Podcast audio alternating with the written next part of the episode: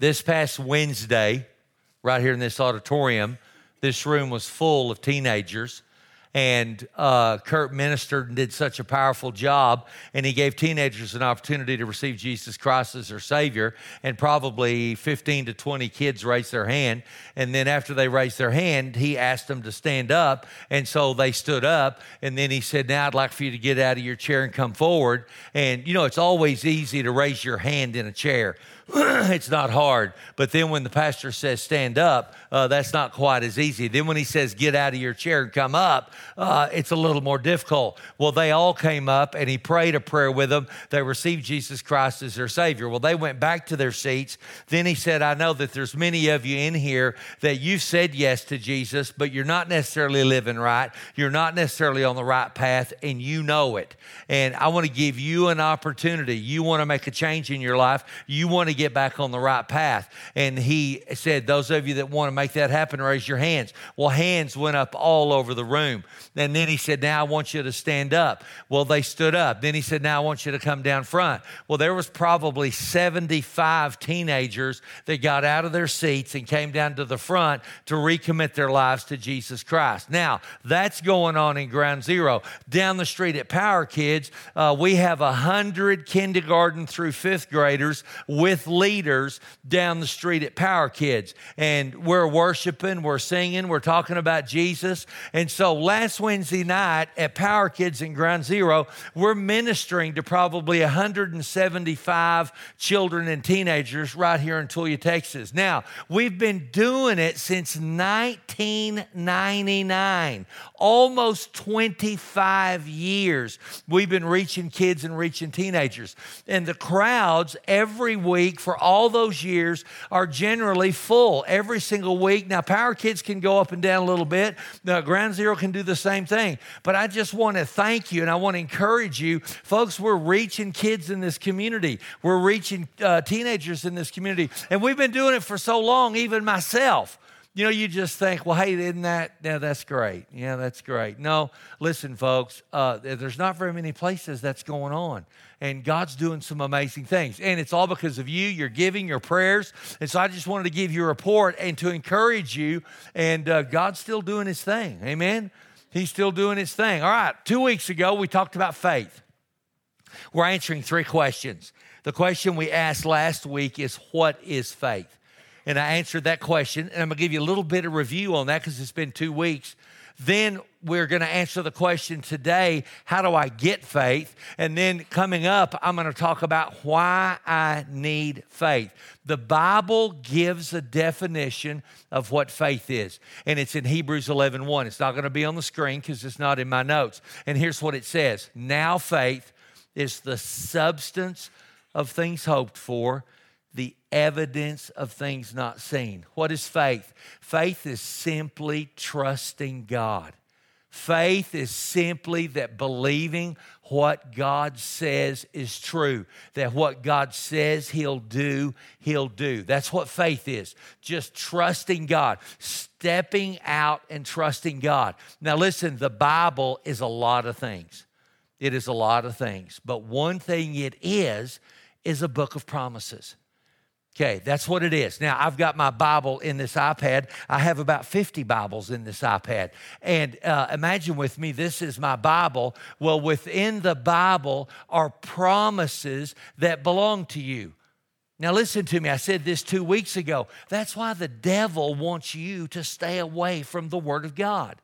That's why he tells you you can't understand it. That's why he tells you you don't need to waste your time reading it because it is a book filled with promises. Now, here's the thing the promises you don't know, you don't benefit from. The promises you don't believe, you don't benefit from. You see, I can have a bag full of money up here, but if you don't come up and get some out of it, it doesn't benefit you. The Bible's the very same way. See, when you go into God's Word and you find God's promises, and then you decide, I want those promises. The verse in Hebrews 11 says that faith is the assurance that, hey, God's word is true, God's promises are true. Now, I'm going to show you a verse. It's Hebrews 11 1 in the Amplified version. It's the AM uh, which means the Amplified Classic. And I want you to go all the way to the bottom where the parentheses is and look at what it says. It says, faith perceives as real fact what is not revealed to the senses. Now, what in the world does that mean? It means you get in the book and you find a promise in, in God's word. Now, listen to me.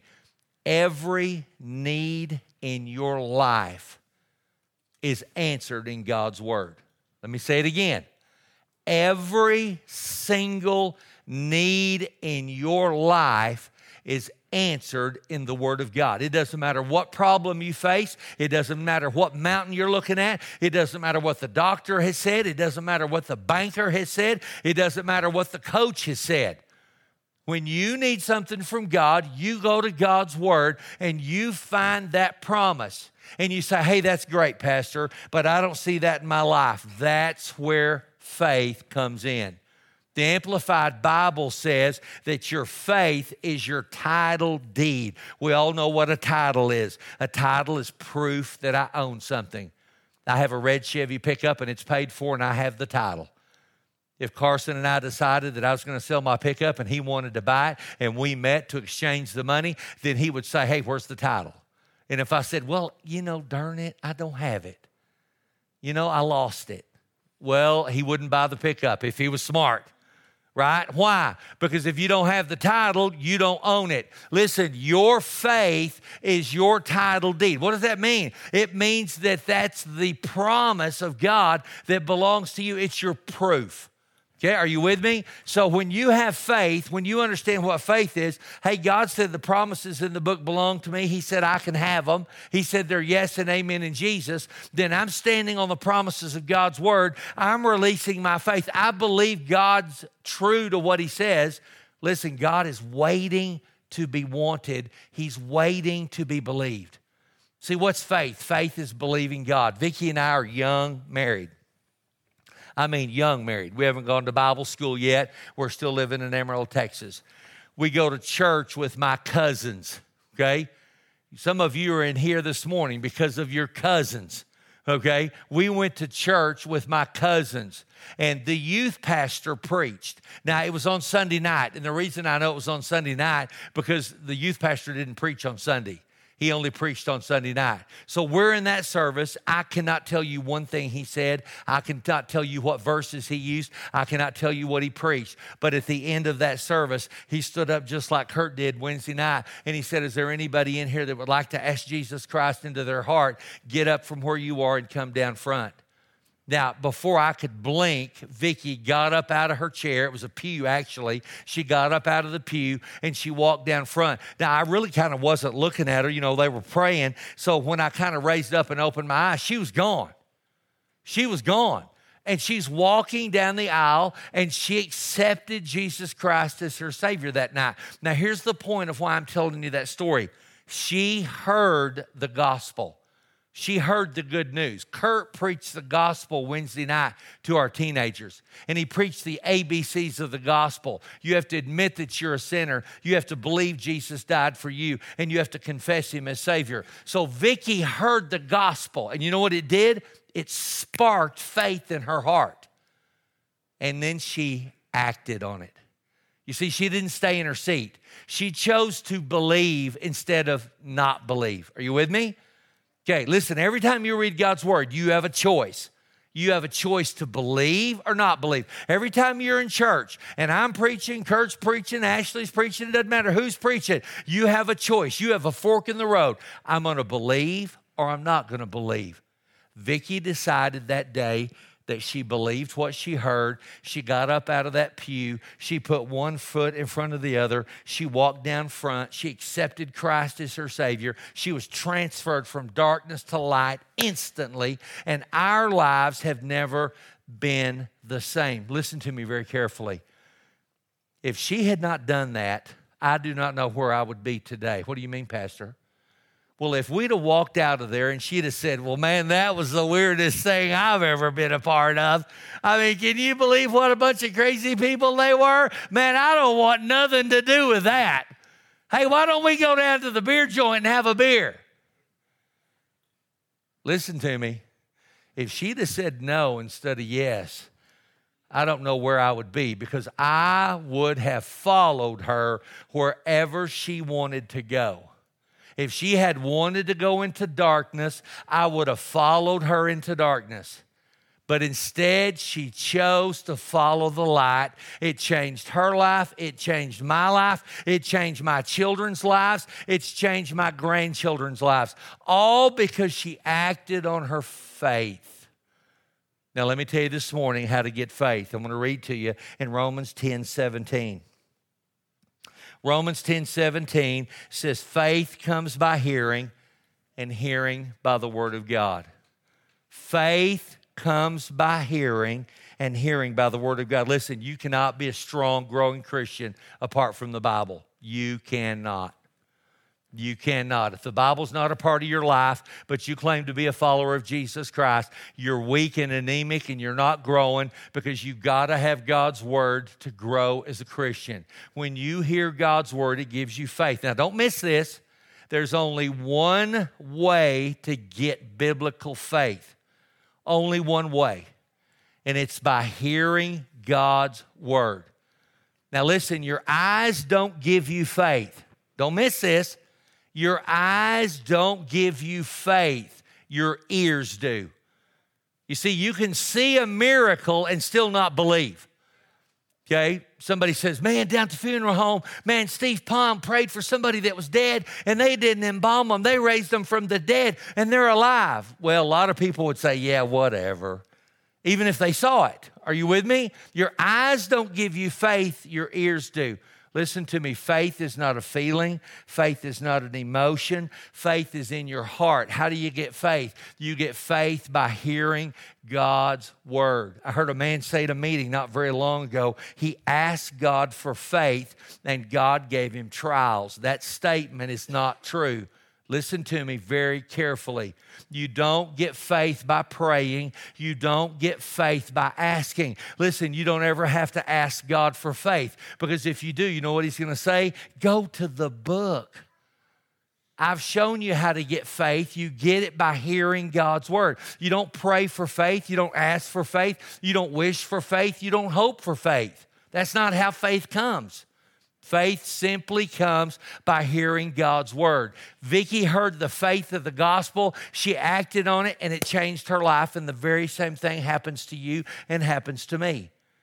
It's not a feeling, it's not an emotion. Then this guy said, Well, I asked God for faith and he gave me trials. Now, I don't have time to get into that this morning, but listen to me very carefully. Trials do not give you faith.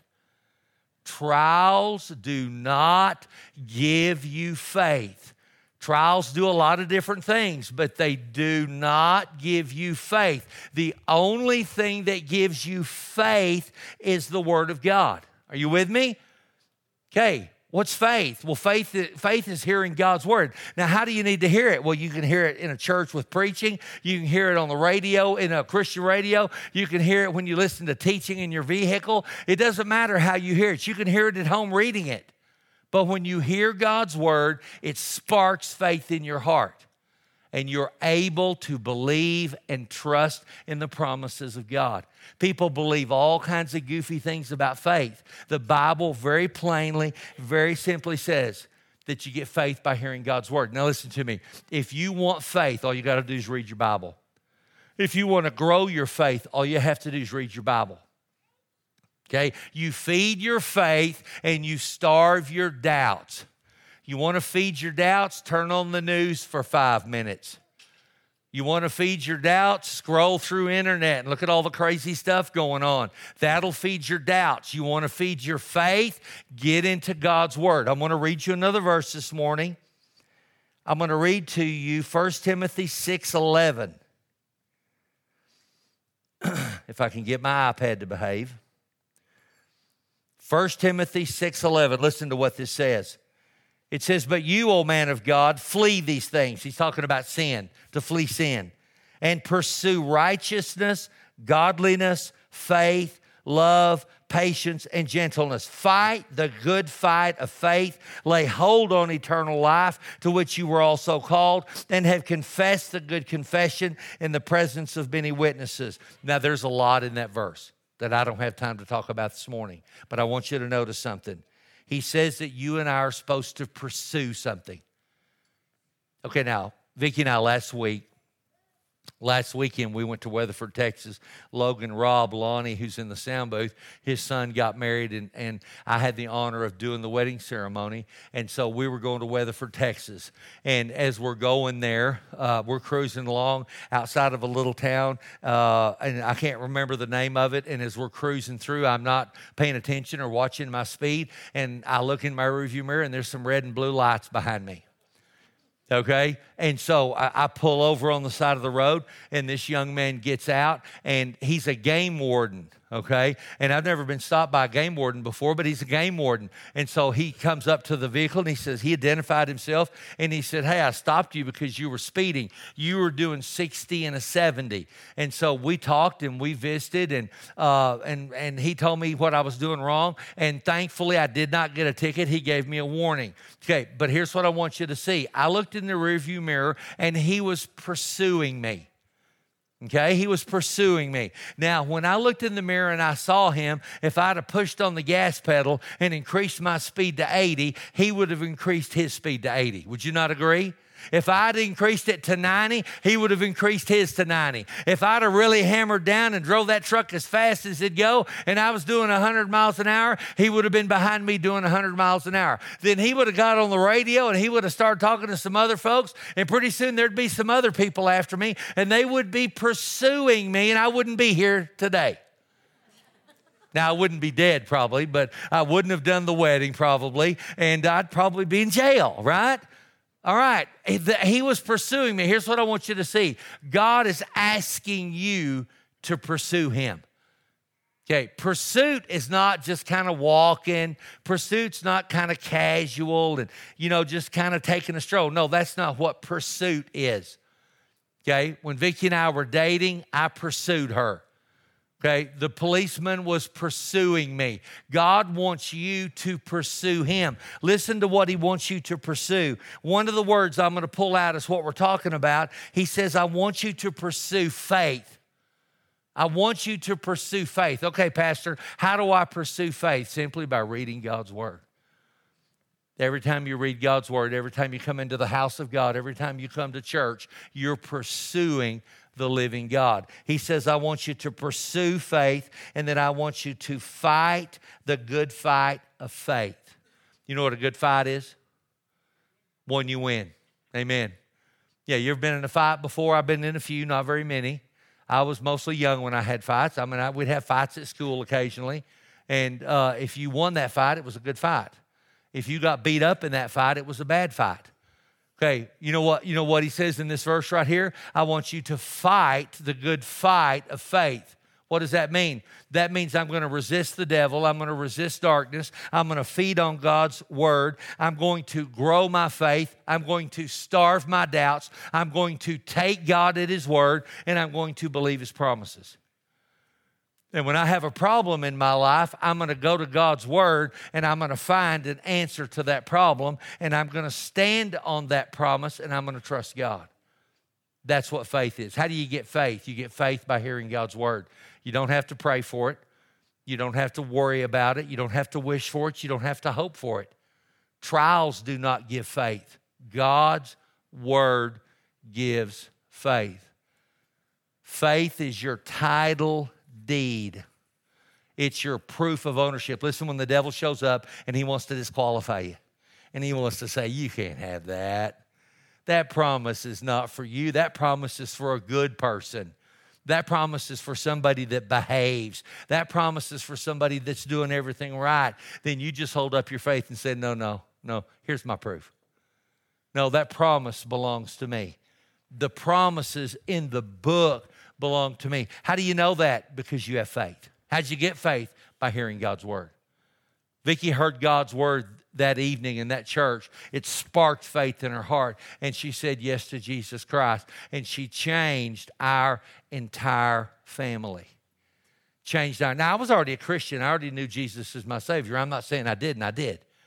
I got saved when I was 12 years old. Now, up to that point, I wasn't living for God, but I knew Christ as my Savior. But when my wife said she wanted Jesus, then it made me want Jesus. Are you with me? How did she get there? She got there by asking Christ into her life by using her faith. Can I encourage you this morning? Can I make it as simple as possible? Man, take some time to read your Bible. We talk about it all the time. You don't have to read it all day, but you ought to read it every day. Take a few minutes and read the scripture and feed your faith, grow your faith, learn the promises of God, begin to step out on the promises of God, and dare to trust God. Faith is the key that unlocks the vault of heaven. What's in the vault of heaven? The promises of God. How do I get those promises? By trusting God and believing Him. Amen? Amen. Y'all stand up. Let me pray for you. Father, we love you. Lord, I'm thankful that you've given to each one of us a measure of faith. That we don't start out with our own faith, we start out with your faith. Father, I want to pray for every person in this service that they would simply begin to be drawn to your word. They'd begin to take time to read the Bible. They'd begin to believe it. They'd begin to trust you, and their faith would begin to grow. Lord, faith is not an accident. It's not something we have to ask you for or beg you for, or you only give to a few people. It's available to every one of us simply because we go to God's Word and read the promises. Father, thank you. Lord, I want you to strengthen everybody in this service. I want you to refresh them, to encourage them, to minister to them in the name of Jesus. That, Lord, as we leave this place, our hearts would be drawn to you. In fact, Father, if I could just have one thing today, it'd be that everybody in this room would be hungry for you. We'd be hungry for you. We'd have an appetite for your word an appetite for your presence, an appetite to know you. Father, I'm thankful. I'm thankful. In Jesus' name. Everybody said, Amen. Hey, I love you. Thank you for being here. Y'all go and be blessed and have a great rest of your day.